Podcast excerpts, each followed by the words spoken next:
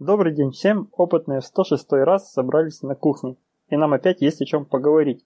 Привет, Макс, привет, Эн. Всем привет. Привет, привет всем. Всем привет, привет слушателям нашим. И начнем с того, что я слушал вашу э, предыдущую запись.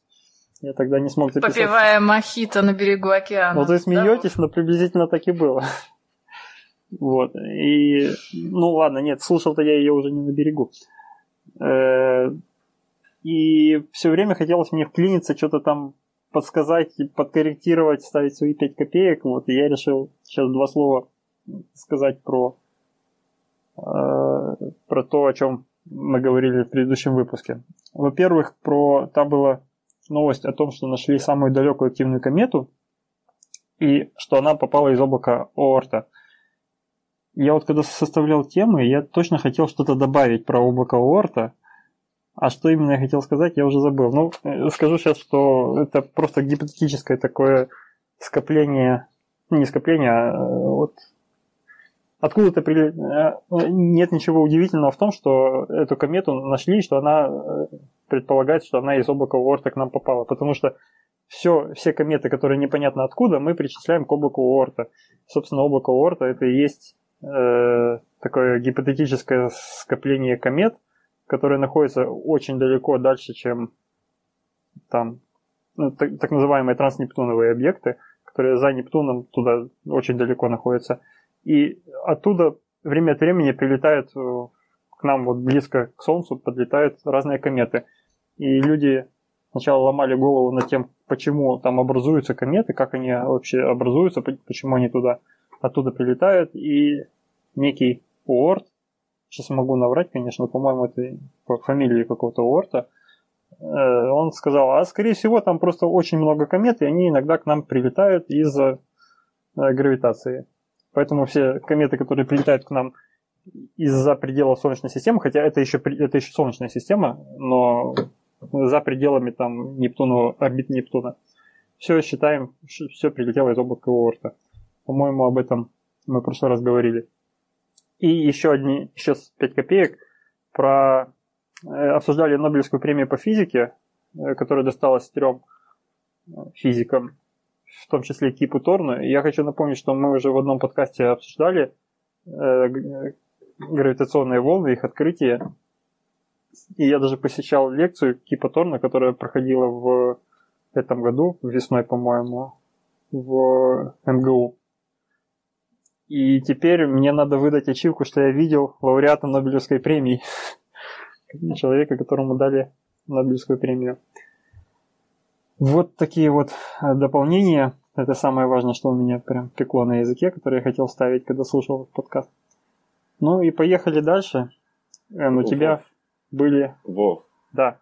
Ты э, можешь нас, нам сам пояснить, что такое активная фаза кометы? Это когда она разбрасывается всем, чем только можно. А вы, собственно, ты правильно и предположил, да, это когда просто кометы, они в 90% времени, ну, условно 90, я не знаю сколько процентов, но большую часть времени они летят просто как мертвый камешек в космосе, их ничто не тормозит, потому что там нету сопротивления никакого. И, и поэтому они не испытывают на себя никакого воздействия. И они не тратят э, вещество. Но, как мы знаем, когда комета подлетает к Солнцу, у нее появляется э, хвост. И этот хвост это как раз из-за солнечного ветра, который задувает с кометы. Ну, во-первых, начинает испаряться лед на поверхности и сдуваться. А, во-вторых, он там может откалываться кусочки от нее тоже э, отлетать от кометы. И это все это значит, что ты ну, что комета уже воздействует с чем-то и теряет массу, и немножко понемножку разваливается, и она становится так, ну, так называемой активной. То, что мы нашли, то, что видно было, это э, комета была очень далеко, это, собственно, новость как раз в том была, что самая далекая, что ли, комета. Там я расстояние не выписал себе, там что-то, по-моему, миллиард, миллиарды километров – до нее. И, но обычно вот на таком расстоянии она должна летать как раз еще в таком сонном состоянии, без э, активных вот этих вот э, выбросов вещества. Ну, а, а там активная, то есть возможно, что на ней что-то происходит э, само по себе. Ну, ну, это нельзя назвать жизнью, но возможно там какая-то еще там другая реакция. Может, она еще горячая после там каких-то других столкновений там или еще что-то такое. В общем, она летит не просто так мертвым грузом, а она уже что-то на ней начало происходить. Может быть, это просто она влетает в... Э, ну, может быть, это начинает солнечный ветер на нее действовать. Просто у нас за пределами Солнечной системы ну, за, очень далеко, в общем, за пределами орбит последней планеты. Э, там сила солнечного ветра очень, очень мала, вообще ничтожна. Там уже Солнце практически как звезда видно. И приближаясь к Солнцу, рано или поздно ты встречаешься с таким, не знаю, не но, в общем, есть поверхность, после которой начинает э, чувствоваться солнечный ветер. Это было почувствовано, когда от нас отлетали эти зонды, уже как они называются. Ой, все слова забыл за время отпуска. Ну, в общем, э, при вылете из Солнечной системы э, все датчики там как раз зарегистрировали, что солнечный ветер очень резко э, понижается, и там его влияние практически сходит на нет. И, видимо, вот как раз вот эта вот грань при вылете из, из Солнечной системы, как раз ее, может быть, претерпевает вот эта комета, которая, наоборот, залетает. Сейчас она летит в направлении к Солнцу, и, может быть, она как раз влетает в область, где начинает на нее влиять Солнце. И поэтому там все, что там, грубо говоря, плохо лежало на поверхности, сейчас зашевелилось и как-то начало отбрасывать вещество. Это значит, что... Я, кстати... Да-да. Да. Э, я, кстати, только что прочитала, чем отличается комета от астероида. Я до этого не знала, что комета, она действительно, когда приближается к Солнцу, начинает выбрасывать все, что у нее накопилось, потому что она состоит из из-за льда, пыли и всякой органики, а астероиды, они в основном состоят из металлов, и даже под воздействием солнца от них ничего не отлетает. Ну да, там металлами называется не железо, не только железо там какое-нибудь. Металл это, собственно, камни и разные там все, ну, что... Со- соединение металла. Да, да, да. Это не просто металл... металлическая болванка. Ну, в общем, да. Э, они, видимо, этим отличаются. Ну вот, вот та комета, видимо, как раз была очень активной и разбрасывалась веществом. Значит, она теряет массу потихоньку, но, в общем, это типично. Все кометы так себя ведут. Понятно. Вот так. Ну, теперь все, все осветили про кометы. Да, про кометы, про Кипа Торна. Э, Эн, у тебя есть вопрос какой-то? Да, у меня, у меня беда, коллеги. Э, у меня дома поставили умные сенсоры на батарею. Ну, это, я так поняла, сенсоры температуры и умные счетчики. В общем, проблема в том, что эти умные счетчики переговариваются между собой. Э, я так поняла, через с помощью радиоволн. Э, работают они в частоте 868 МГц и мощность у них 15 дБм. У меня вопрос. Меня напрягает то, что эти счетчики, во-первых, стоят во всех комнатах, а во-вторых, э, рядом с кроватью ребенка. Мы на ночь закрываем их алюминием и носим алюминиевые шапочки. Так вот у меня вопрос к Максу. Макс, вот такие вот штуки, они вообще опасны, если они, допустим, отсылают данные каждую секунду? А, и... я, я тебя понял, понял твой вопрос. Я поинтересовался, э, точнее, перевел DBM в ваты, оказалось, что 15 dBm это 32 милливатта. А надо сказать, что мощность Wi-Fi точки максимальная это 100 милливатт. 100 милливатт. Угу. А, а мощность телефона твоего э, сотового Э, это максимально доходит до 2 Вт. И это все разрешено. То, есть Wi-Fi точка 100 милливаттная работает, и это вполне законно, они там тестировались, все там просчитывалось. У тебя же в твоем случае 32 милливатта. Uh-huh. Также еще тут дело не, не только в мощности, но и есть такой параметр, как э, плотность потока энергии. То есть это такой оптический оптический эквивалент, чтобы это было более понятно, это а, сила облучения, скажем так. Ну, угу. Суммарная, суммарная, да? Ну, ну, ну это плотность э, потока через поверхность угу, замкнутую какую-то там. Ну, это есть такой специальный вектор в электродинамике, он называется вектор умоупотинга, который описывает вот эту плотность потока, ну, точнее, он там связан с, с плотностью потока энергии, и эта плотность потока энергии, она пропорциональна четвертой степени частоты. Это что значит? Это значит, что, например, у нас э, частота отличается, если отличается в два раза, да, при одинаковой мощности, то плотность потока энергии будет э, в 16 э, раз больше у той частоты, которая больше. То, то, а у тебя она по, по сравнению с, э, с, с частотой Wi-Fi точки меньше почти что в три раза. То есть там у тебя плотность потока энергии еще меньше. Uh-huh. Вот.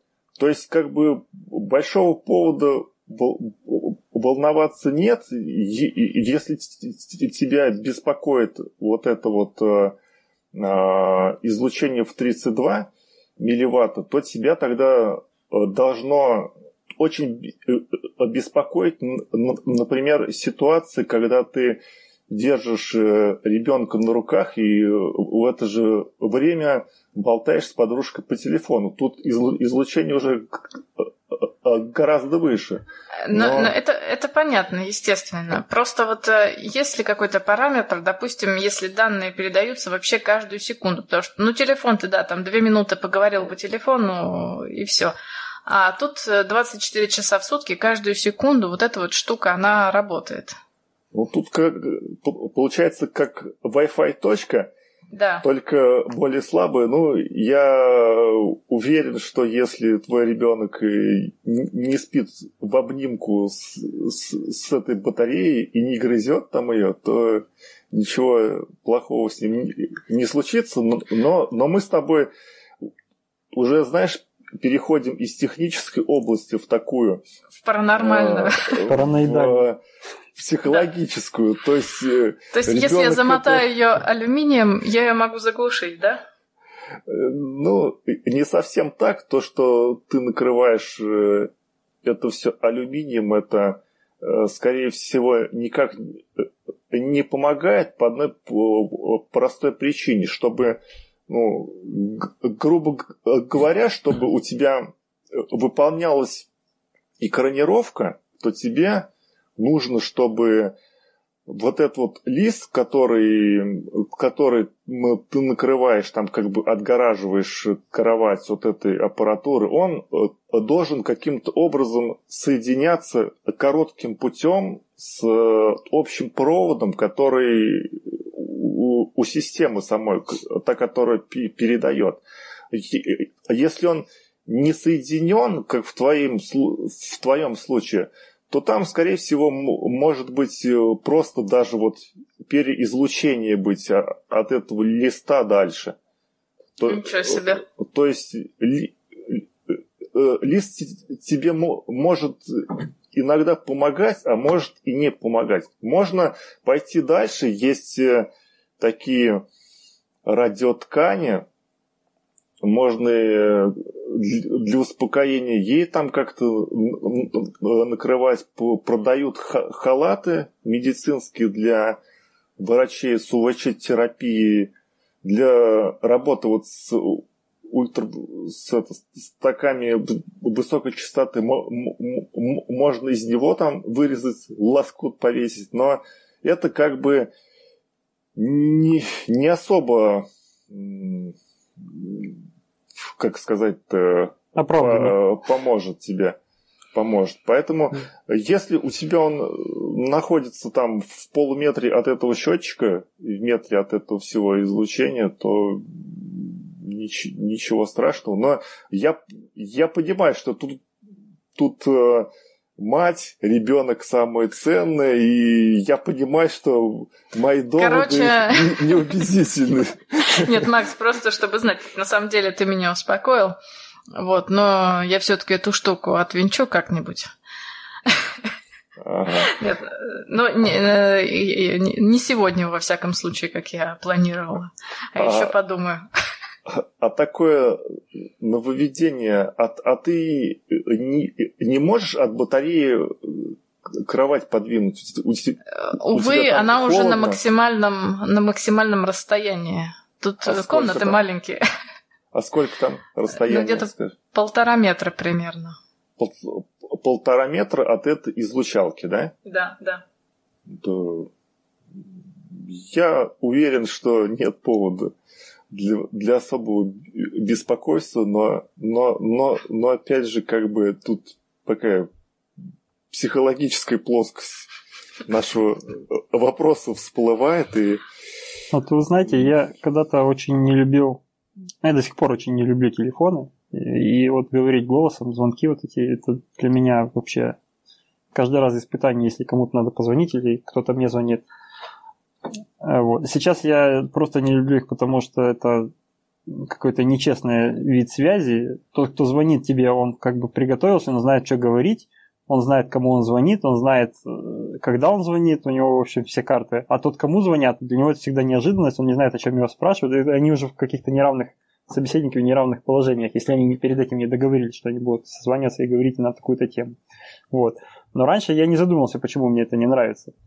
А еще когда вот телефоны мобильные только начинались, я вцепился в идею, что это обучение, оно лишнее, оно никому не нужно. И, в общем, у меня был мобильный телефон, потому что я вот уехал от родителей там еще в 16 лет, там, или в 15 даже, э, в институт, и надо было держать связь, у меня был мобильный телефон.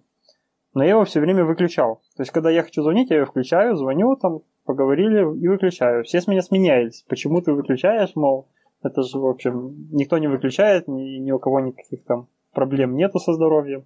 Я говорю, нет, оно там обучает. В общем, с меня очень много людей смеялось по этому поводу. Потом я его начал носить куда где-то отдельно в рюкзаке, там, чтобы он не обучался, ну, чтобы в кармане не носить. Постепенно все сошло на то, что я через пару лет начал его носить, как, как все люди. Так вот, э, я подумал тогда, что э, ты держишь телефон у себя возле уха, и у тебя он, получается, больше всего облучает именно в этот момент, потому что в другой момент он там где-то подальше от твоего тела может лежать. И, но если ты выключишь телефон и не будешь обучать, ну, вокруг тебя сотни людей каждый день ходят с телефонами, и они все обучают тебя. То есть ты себе сильно здоровье не поправишь, если ты просто перестанешь этим пользоваться. И это такое беспомощность. И тут... В общем, надо переселяться, жить в лес, тут ты ничего не сделаешь.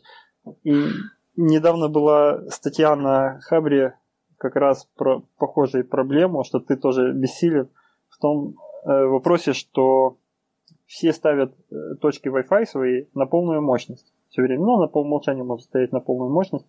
Если не стоит, то люди просто заходят и ставят, потому что у них плохой сигнал. А почему плохой сигнал? Сигнал плохой, потому что очень много в одном канале таких же точек доступа, и каждый ставит на полную мощность. Если бы все вместе сделали там на треть мощности, отлично бы точно так же э, Wi-Fi доставал бы и сигнал был бы доступен для всех девайсов, нормально добивал бы. Просто они бы не мешали друг другу. У человека не было бы там в списке 50 разных сетей соседей, Wi-Fi сетей. Он видел бы только свою там, или, возможно, еще там свою и, и соседа ближайшего а не так, как у нас сейчас. У нас сейчас это действительно проблема. Я когда домой прихожу, включаю, там выбираю сеть, и, и там их всегда в экран не влазит по вертикали. Это очень много. И если ты сам начнешь двигаться в эту сторону, сделаешь себе э, мощность сигнала ниже, то ты просто сам пострадаешь, а никто и шевелиться не будет, никто и не узнает даже, что надо было делать. Поэтому это такая вот патовая ситуация, когда выхода нет, и надо делать на полную мощность, чтобы хотя бы свой сигнал получать, если к своей сети можно было достучаться. То же самое, да, наверное, вот, Вов, ты прям... Да? Да, я вот прямо по твоим словам сейчас открыла, где вот эти все сигналы Wi-Fi отображаются, и с ужасом угу. увидела, что я с, с совершенно изумительным качеством ловлю Wi-Fi от института, который находится где-то вот за ну, метров сто от нашего дома. То есть... Ну, э, это очень много для Wi-Fi. Ну, ну мы тебя успокоили, что никуда ты не денешься от этого. Да, по сравнению, да, с этой штукой, мне кажется, Wi-Fi от института Фольгу надо заматывать, заматывать своего ребенка, Все. А, не, а не устройство. Если ты... Все, поняла. Будем... Свяжем алюминиевую шапочку. Да. Вот такая вот Давай. история. Ничего да, хорошего, спасибо. но, но да. это будущее, да. Поехали дальше э, по основным темам. На прошлой неделе, а точнее на этой неделе еще, э, весь интернет в моих кругах, скажем так, э, гудит темой про AlphaGo. AlphaGo это нейронная сеть, которая э, гугловая нейронная сеть, которая умела играть в Go и умеет играть в Go, как считалось, последняя игра, в которой еще люди были сильнее компьютеров. И мы помним, что, э, что она уже играла с э, Лиси Долем, китайцем, по-моему, э, который э, второе место в мире, по-моему, занимал, и она его обыграла. А теперь новость заключается в том, что после того, как э, AlphaGo обыграла Лиси Доля, и она там еще несколько партий провела с э, другими игроками, менее именитыми, и выиграла у всех. И создатели AlphaGo заявили, что больше программа не будет играть с людьми, и они не планируют продвигать дальше. Но недавно, буквально вот в, на прошлой неделе, новость была, что AlphaGo начала выигрывать саму себя. Что они сделали? Они э, подняли ну, новую нейронную сеть, сделали, э, обучили ее только правилам, на этот потому что AlphaGo это нейронная сеть, которая обучалась на многих партиях э, человеческих. То есть она там про, много записанных человеческих партий анализировала, и потом научилась играть э, так, что смогла побеждать. А новую нейронную сеть э, они не обучали по человеческим правилам, они просто ей рассказали правила э, игры, и посадили играть вместе с сетью AlphaGo. И в итоге а, она сама себя, получается, так обучила. Там, я не помню, сколько там миллионов партий проиграла, э, поиграла и научилась играть очень хорошо. И когда, э, в общем, сама, сама для себя финал устроила, э, сделали финал из 100 партий, и все 100 из 100 она выиграла у той программы, которая в предыдущий раз выиграла у чемпионов. Теперь это уже фактически непобедимая Э, непобедимый интеллект в Go. Теперь уже можно считать, что игру Go тоже компьютер э, окончательно выучил, победил. Ну, вот на фоне вот этого всего, э, на фоне этой новости Андрей Себрант написал короткую заметку в Телеграме с, про э, с дайджестом от всех, э, как начинались э, истории про игры э, искусственного интеллекта, ну, то есть компьютера с человеком. Там в виде... Описание идет в виде пунктов по годам. Сначала в 89 году, когда IBM э, захотела создать э, компьютер, который будет играть в шахматы. В 95 году этот комп- компьютер э, проиграл Каспару со счетом 2-4 в шахматы. В в 97 году выиграл уже у Каспарова со счетом 3,5 на 2,5. Я не знаю, наверное, там ничья была, что ли, одна. Или как-то считается. Вот. Э, после этого тут в заметке написано, как, в общем, развивалась в, развивалась вот эти вот шахматные программы.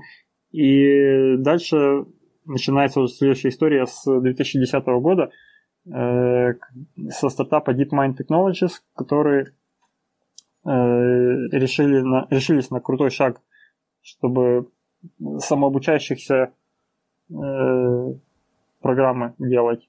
Это было в 2010 году, то есть 7 лет назад. В 2014 году ее купил Google и основал, ну, переименовал в Google DeepMind и начали делать э, AlphaGo, собственно, ту, в которую, о которой мы и говорили. В 2016 году э, AlphaGo сыграл первый раз свою партию с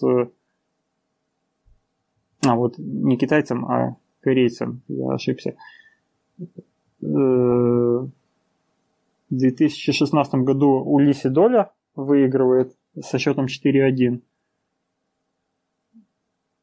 И в 2017 году 2017, а, ну, собственно, вот это вот в октябре, это как раз вот на прошлой неделе объявили вот о том, о чем я рассказал изначально.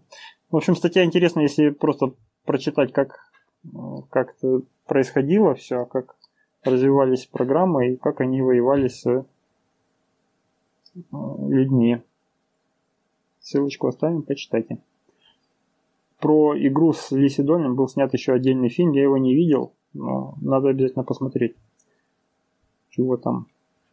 Поехали дальше. Дальше тема, которую, в принципе, можно было бы одной строкой, но я ее всунул в основные, просто потому что она тоже такая э, с ретроспективой технологии. Э, тема о прокладке подводных кабелей.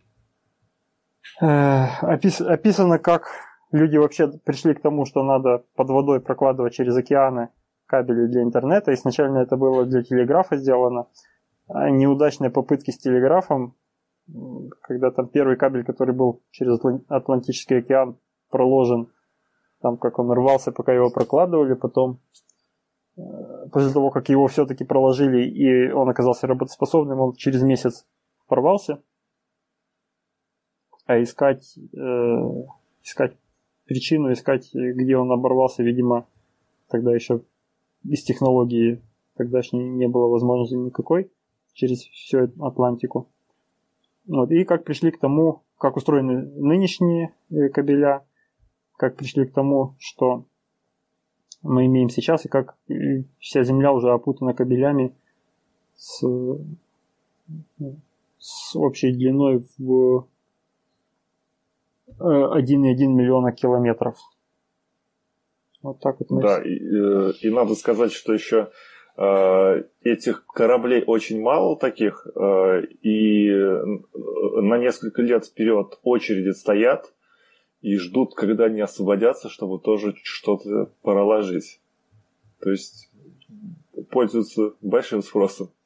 Да, я видел когда-то, я этой темы уже касался года два назад, наверное, читал похожую какую-то статью с картинками, и там очень живые картинки были, очень, очень такие впечатляющие. Если посмотреть на размеры, ты видишь как катушка с кабелем, а потом видишь человека в размере этой катушки, ты понимаешь, что там кабель в разрезе, наверное, в полчеловека только размеры достигает, а это все еще и в катушку смотано огромную. Это все очень большое, очень впечатляющее. И... Помните, мы, мы задались вопросом, зачем люди изучают альтернативные способы хранения данных? Может быть, им надоело этот кабель мотать? Ну, Поэтому сейчас ищут какие-то другие системы. Хранение и передача это разные вещи. Все равно надо как-то через океан, как бы мы ни хранили передавать. И если мы там даже начнем хранить, не знаю, в банке с рисом информацию, ее надо будет как-то переправить на ту, на ту сторону. Нет, тут пока альтернативы нет никакой. Беспроводные технологии или там спутниковые, они на много порядков ниже скорости дают, чем оптоволокно, которое, которым сейчас пользуются. Другое дело, что Э, есть еще опасность, ну, в общем, всякие конспирологические теории говорят о том, что кабели сейчас эти прослушиваются все, там у них в, по всей длине должны быть расположены всякие пункты ретрансляции, или как они называются, ну, в общем, чтобы усиливать сигнал. И, возможно, там где-то сидят подслушивающие какие-то там ФСБшные, ЦРУшные Жучки. Да, жучки. Ну да, есть прямо теории о том, которые говорят о том, что можно э, подводной лодкой приплыть, прям посреди кабеля расположить его, там как-то специальный вид сварки провести, и это все без разрыва сделать, так что никто и не заметит, и, и там расположится пункт, который будет собирать информацию. Сейчас просто вся информация идет по этим кабелям, весь интернет наш. Даже если вот мы с вами связываемся, даже если вот мы находимся на одном континенте, а сервер находится где-нибудь там в Америке, это все бежит туда-сюда. Ну, не всегда сервер находится в Америке, конечно, но очень много информации все равно уходит. И, и, и мы, информация между нами не делает напрямую там э, скачки там вот тысячу километров налево, 500 километров на юг. И вот она делает очень большие пути, проходя через много дата-центров и так далее. Хотя э, да, давно еще, когда я жила в Австралии, у нас всегда связь была, там было сколько, две или три секунды задержка. То есть Ого. я вас слышала только спустя несколько секунд. Сложно было подкасты писать. Особенно Нет, э... сложно перебивать. Да, да.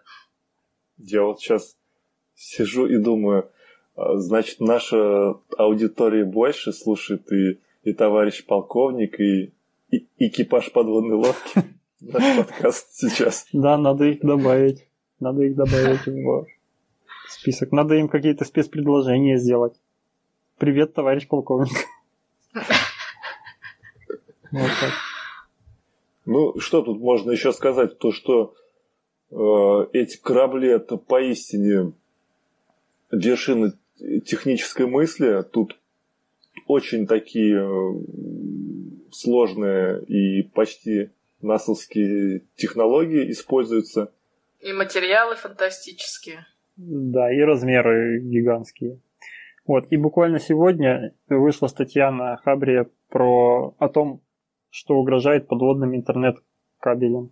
И я добавил ее в последний момент к этому. Здесь приведены, э, приведена статистика, из-за чего рвется связь чаще всего. И, конечно же, первое место, 65-75% поломок происходит из-за транспортных и рыболовных судов. Они бросают якоря и цепляют кабели и разрывают их.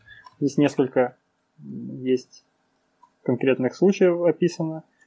Э, какой корабль, когда, что вывел из строя и сколько это всего стоило как это все выглядело. И есть еще 10% поломок из-за природных катаклизмов. И также там какой-то 1%, наверное, из-за людей. Просто нашли однажды людей, которые решили там кусок кабеля распилить на металлолом. И в итоге принесли очень большое, много потерь для страны. Это в Египте было. Да. Как же они до туда донырнули? Ну, они, видимо, какую-то береговую часть камня. Ну, он же по берегу тоже должен идти. Вряд ли они плыли в центр Атлантического океана и там ныряли за кабелем. Вот. А потом, а потом его обжигали на костре около берега, да? Ну, да. Выплавляя металлы драгоценные. Я не знаю, в принципе, проблема. Если люди на металлолом могут знать что угодно, э, как те, кто принимают, как они, ну, они видят, что им несут, там, не знаю, танк на металлолом, или они не понимают, что это танк. Обычно это драгметаллы, их переплавляют. А, то есть ну, дома надо все-таки переплавить, им, а потом нести. Ну, там им какой-то кусок металла приносят, откуда не знают, откуда этот металл. Угу. Да, с, с вкраплениями там чего-то что, все, что было там в, в этой части танка, допустим. Ну ладно, драгметалла, допустим, их обычно много не бывает, их можно дома переплавить. Но я что знаю, что там и люки сдают, и заборы сдают, и что только не сдают. Скажет, нашел. Да, иду, иду, под ногами люк валяется, да, иду, заберу. Где же он еще должен валяться, если не под ногами? Теперь у кого-то под ногами люк не будет валяться, и он придет с поломанным ребрами. Ладно, поехали дальше. К следующей теме. Следующая тема у нас про лавовую трубку на Луне. Значит, что, зачем нам лавовые трубки на Луне. Длительное время было эти трубки э, были гипотетическими. Люди догадывались, что такое должно быть, но не было подтверждения, что они действительно есть. Э, но недавно вот открыли, что их действительно много, и они есть. Что это за трубки? Во время извержения вулкана, и когда течет лава, она быстро застывает сверху, образуя корочку, а внутри поток продолжает течь. И вот если повезет, оно будет течь и оставлять за собой трубку, как раз такую, в которой можно расположиться. Люди планируют в будущем там использовать ее как укрытие, если там довольно толстая стенка у трубки, это просто каменная, считай, труба, то можно будет э, там накачать воздух, в общем, жить. Размеры, что меня удивило, размеры этих трубок э, могут достигать очень больших. И здесь есть картинка с сравнением Филадельфии, целый город, с э, размером, с размером э, одной лавовой трубки, которая там есть. То есть получается Филадельфия там полтора километра, допустим, шириной, и лавовая трубка километров шесть в ширину. Ну и высоту очень огромную. Представляете, какой простор для конспирологов, которые теперь скажут, вот, теперь точно мы знаем, где они прячутся, эти пришельцы. Да. Вот, возможно, мы туда придем, а там уже заняты. Кстати, я, я благодаря нашему подкасту узнала, что, оказывается, на Луне была активность вулканическая. И более того, даже была какая-то что-то вроде атмосферы. Это... Не хватило гравитации. Удержать. Да, не хватило гравитации чуть-чуть. Да. Ну, атмосфера была и на Марсе более плотная, и тоже гравитации не хватает. Ну, там не только гравитации, там еще с полями. Магнитного поля нет, поэтому все ветром надувается солнечным. А вообще атмосфера везде была когда-то.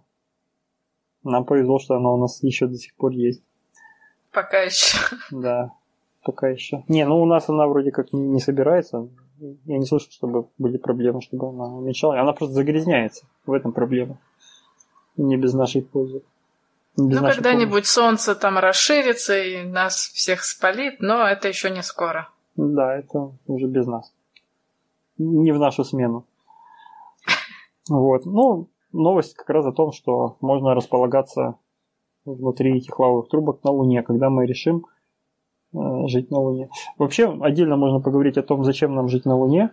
Это такой интересный вопрос. В принципе, э, с Луны есть плюсы и есть минусы. С Луны проще стартовать, потому что у нее гравитация опять-таки меньше. То есть ее проще использовать, удобно было бы использовать для Промежуточной базы. Да, для промежуточной базы там построить какую-то базу и с нее стартовать уже на более далекие дистанции. С другой стороны, до самой Луны лететь довольно сложно и опасно, и, в общем, э, делать проекты по долету до Луны, там посадки на Луну каким-то образом, и потом оттуда с Луны снова старт и полет дальше, тоже сомнительный вопрос. Там есть много подводных камней с этой Ну или как вариант просто как эксперимент, как эксперимент использовать по отработке всяких технологий для того же Марса. Да, наверное, вот это тоже было бы просто там сделать какую-то песочницу, в которой в которой снимать фильмы для Голливуда. Хорошо. Поехали дальше. Э, дальше, я не знаю, коллеги, будем еще две темы разжевывать. Я бы перескочил на тему одной строкой, потому что у нас Давай. уже времени, время поджимает. Уже час говорим. Да. Почти. Итак, э, первая тема одной строкой. Умные татуировки-индикаторы. Как вам идея этого? Вам не кажется, что мы уже об этом, о чем-то похожем говорили? Да, говорили. Это не татуировки, а просто наклейки на кожу. Да, у нас были наклейки, которые анализировали пот. А здесь Здесь вроде как такие уже, ну, наклейки строят, ну там, кожаные наклейки, скажем так. Они уже не похожи на, на наклейки. Вот. Э, расскажете, кто возьмет? Ну, давайте я сейчас просто целое новое направление открывается в химии, электронике. Я даже не знаю, куда его приписать. Это все, что биоразлагаемая электроника, биосовместимая электроника, низко... Э, электроника, которая работает с низкими напряжениями, то есть эм, все, что связано вот с такими микросенсорами, которые практически ничего не потребляют, и с помощью которых можно какую-то информацию собрать. Но то, что клеится на коже, это в основном анализирует все, что выделяется через кожу. То есть тут как бы ограничено действие. Вот, например, э, там сенсор, который показывает, сколько там, я не знаю, связано с, для диабетиков, э, окрашивается в какой-то цвет э, наклейка. То есть... Ну, это ну, удобно же. Перс... Ну да, удобно. Перспективное направление, тем более, что практически ничего не потребляет в виде энергии. Там можно какие-нибудь э, суперконденсаторы сделать или, не знаю, батарейку биоразлагаемую ту же. То есть существуют технологии, которые позволяют несколько часов давать энергию для таких штук. А для некоторых случаев там и энергия не нужна. Там, я не знаю, по-моему, температуру можно просто... Да, да, то есть там настолько низкие мощности нужны для этих всех сенсоров, что это вполне себе интегрируется в такие маленькие наклейки. Вот можно было бы там ребенку наклеить такую где-нибудь на лоб, чтобы видно было температуру всегда, и, и не надо мерить каждый там. Просто бегает малой, и, и сразу же видно, что он там по температуре.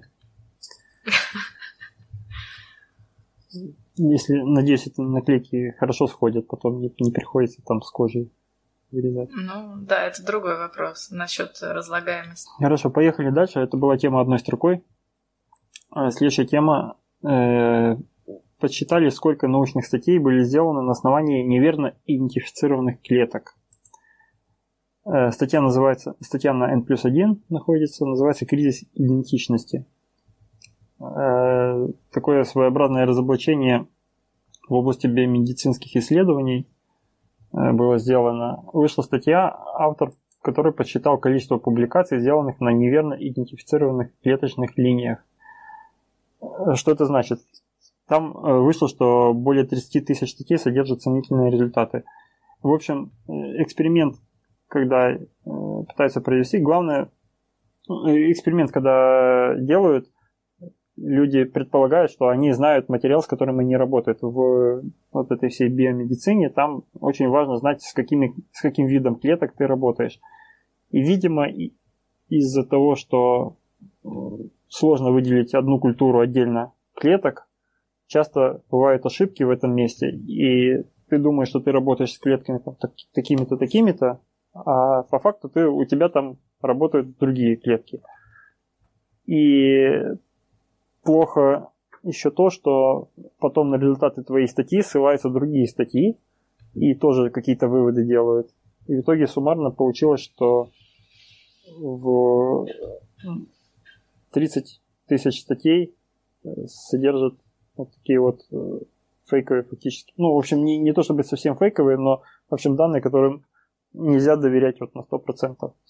Здесь было сделано исследование, было рассказано, в скольки процентах приблизительно, сколько процентов э, опыта, написанных в статьях, не воспроизводится, а в общем воспроизводимость это одна из главных э, свойств экспериментов. Вот. Они воспроизводятся, скорее всего, именно по этой причине. То есть верить надо всегда, доверяй, но проверяй. Если у тебя получится повторить то же самое, тогда все хорошо. Мне понравился конец статьи, почему это происходит, что оказывается из недостатка средств, потому что эти линии очень дорогие, ученые друг с другом делятся клеточными линиями, но никто не перепроверяет, что им за клетки дали. Угу. Ну вот, да, то есть во всем виновато еще и недостаточное финансирование. Кстати, вот я только сейчас подумал, я на прошлой неделе видел статью, а, на прошлой, на этой, конечно, неделе, видел статью в киевском одном журнале, в Киеве тогда был, про э, то, что разоблачили одного из директоров директрис, точнее, э, медицинского университета э, Киевского главного. И разоблачение заключалось в том, что лишь 10% э, финансов, которые шли на научные эксперименты, доходили до непосредственно клиник, которых ставились научные эксперименты. 90% она там заворачивала какими-то путями в свой бюджет. Свой и своего мужа.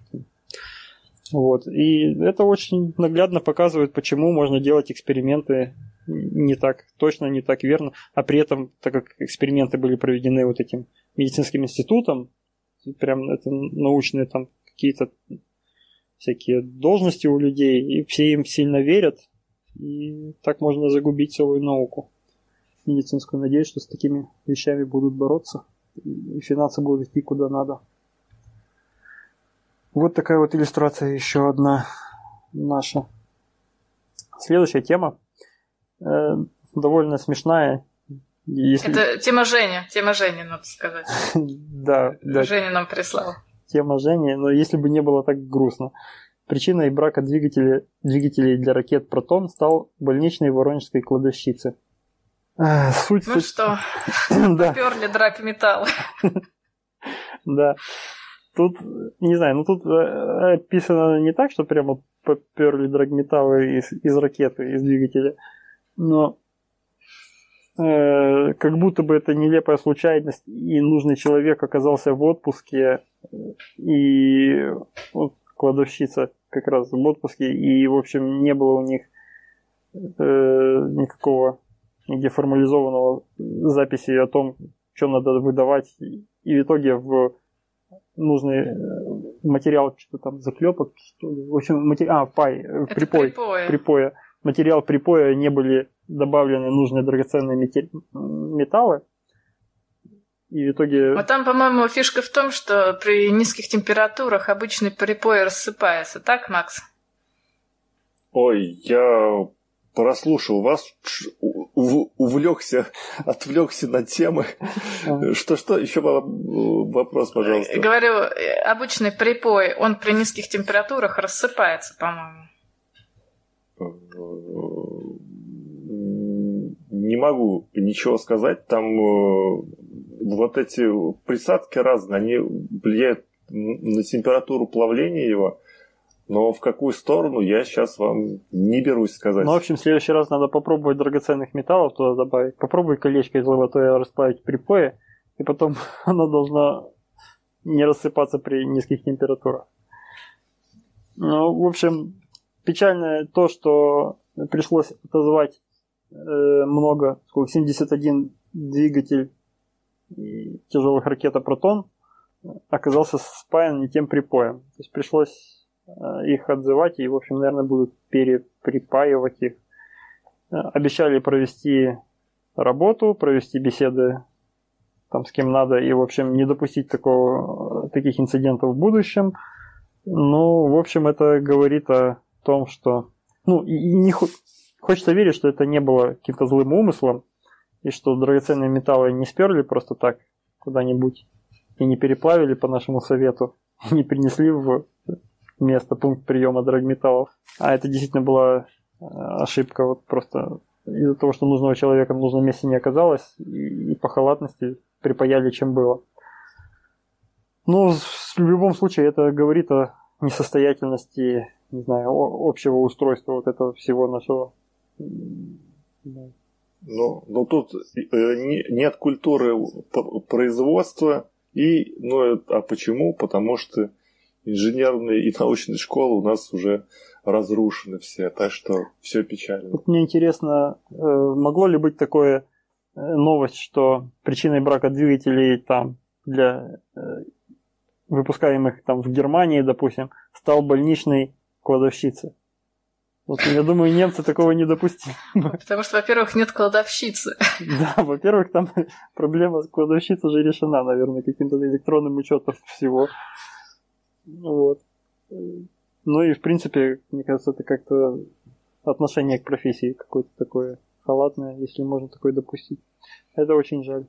Большие затраты, и, по-моему, там они э, отложат часть пусков давалось.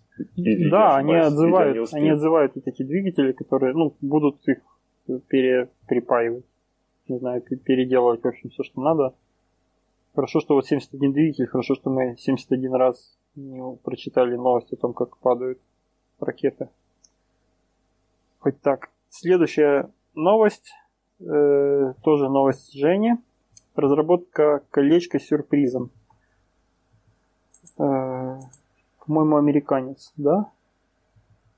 Ну, Какой- вроде да. Какой-то чувак из Америки э, сделал колечко. Оно, ну, здесь обязательно нужно открыть сайт и смотреть на картинки, потому что картинок очень много. И там сразу же третья картинка, итоговый вариант. Колечко, в котором много камушков и которые светятся еще. Э, что было сделано? Э, у него была идея сделать светящееся вот э, коль- кольцо со светящимися камнями. Он сначала все это там разработал, понятное дело, в каком-нибудь там каде, все прикинул, что ему надо, и начал, выбрал в качестве титана, фу, в качестве титана, в качестве металла э, платину, по-моему, да?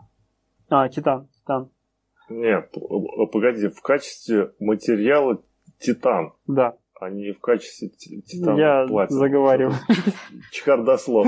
Да-да-да. Вова устал. Макс, может, ты продолжишь, а то я что-то уже... Да, давай, я продолжу.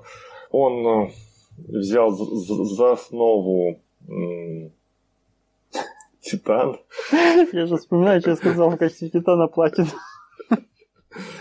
Титан сделал там э, отверстие, вставил глазки, делал катушечку маленькую, с- светодиодики поставил.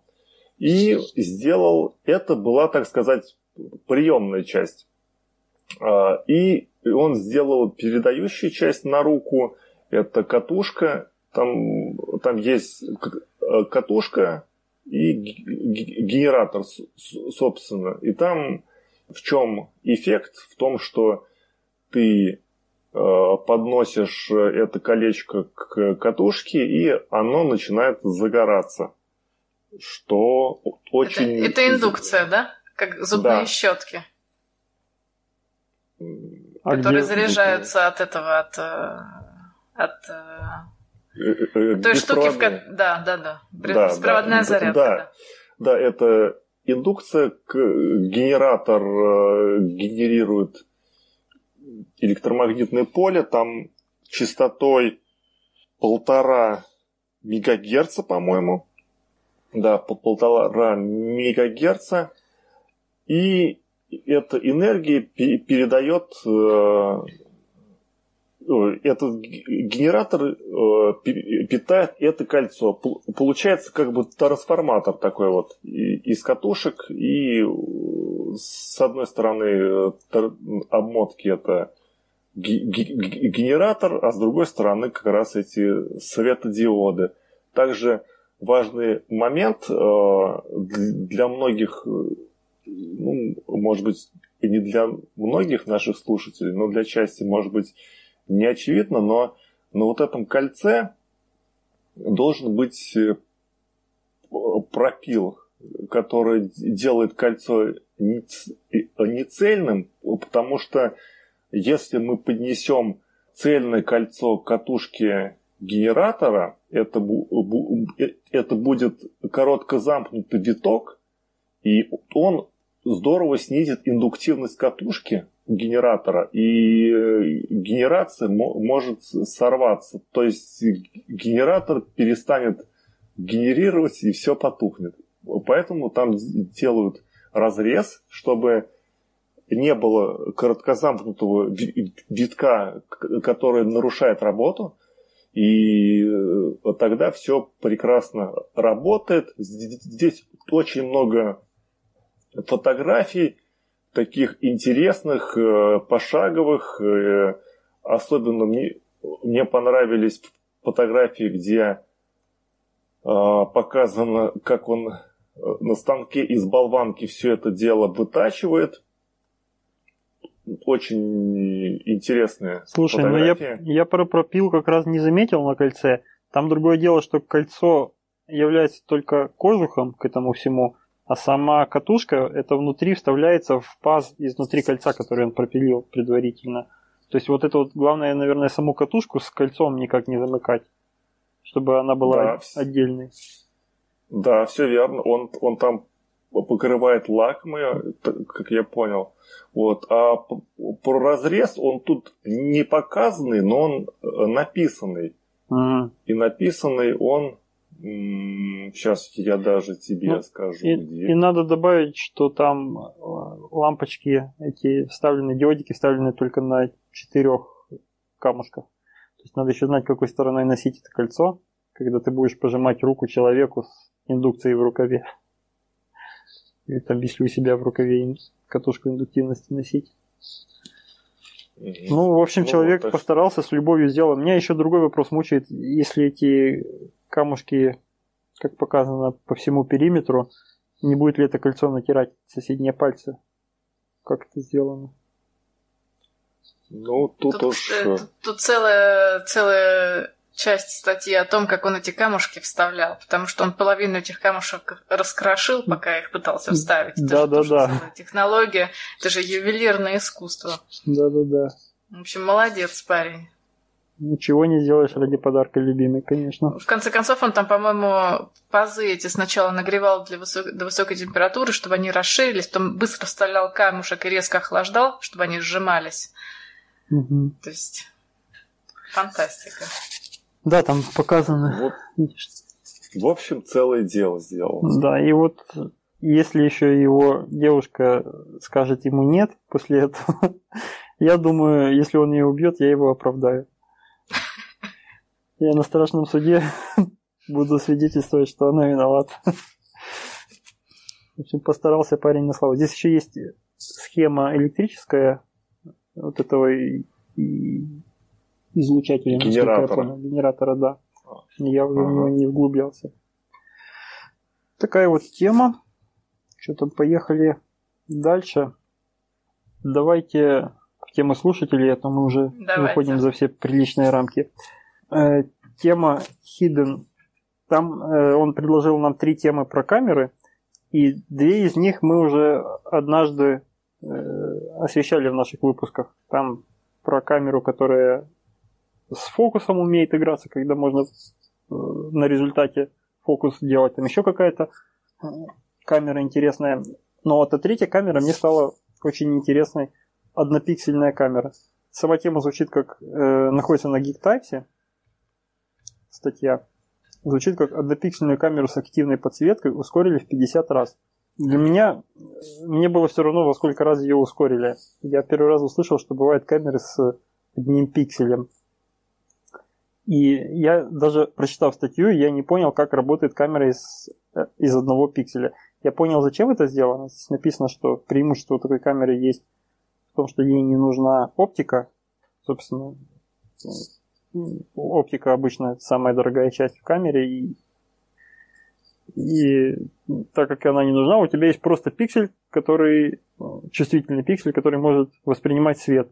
Каким образом из этого одного пикселя после постобработки, ну, всякой э, компьютерной постобработки разными алгоритмами можно получить э, кадр, я вообще не понял. Вы, коллеги, вы что-то я, я, я к своему стыду и позору далек от, от э, э, фотокамер всяких разных. И тут я не до конца понял. То, что я понял, уместится в пару слов, но это как бы э, недостойно для, для нашего подкаста такой маленький рассказ, который я бы сказал же. Поэтому предлагаю эту тему Оставить на... обсудить в следующий раз. Может быть, мы изучение. позовем в гости кого-нибудь, может, поизучаем получше. Ну... Но я, честно, прочитал два раза и не, не смог ответить на главные вопросы, какие я себе задал. Вот в чем дело. Здесь надо ходить, действительно, статья написана с множеством ссылок на источники, надо ходить по ним и разбираться вот в оригинальных статьях. Потому что здесь... Да, тут э, я, я вот открыла, кстати, оригинальную статью, и каждое второе слово вызывает у меня ступор.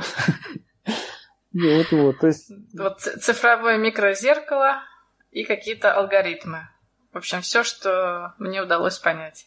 В общем, не, не осилили опытные Давайте, такую да, опытным тему. Оста... Цена, тема оказалась не под силу. Но спасибо ну, ничего, Хидену. Мы Да, мы, мы в общем, проведем работу пожалуй, над ошибками.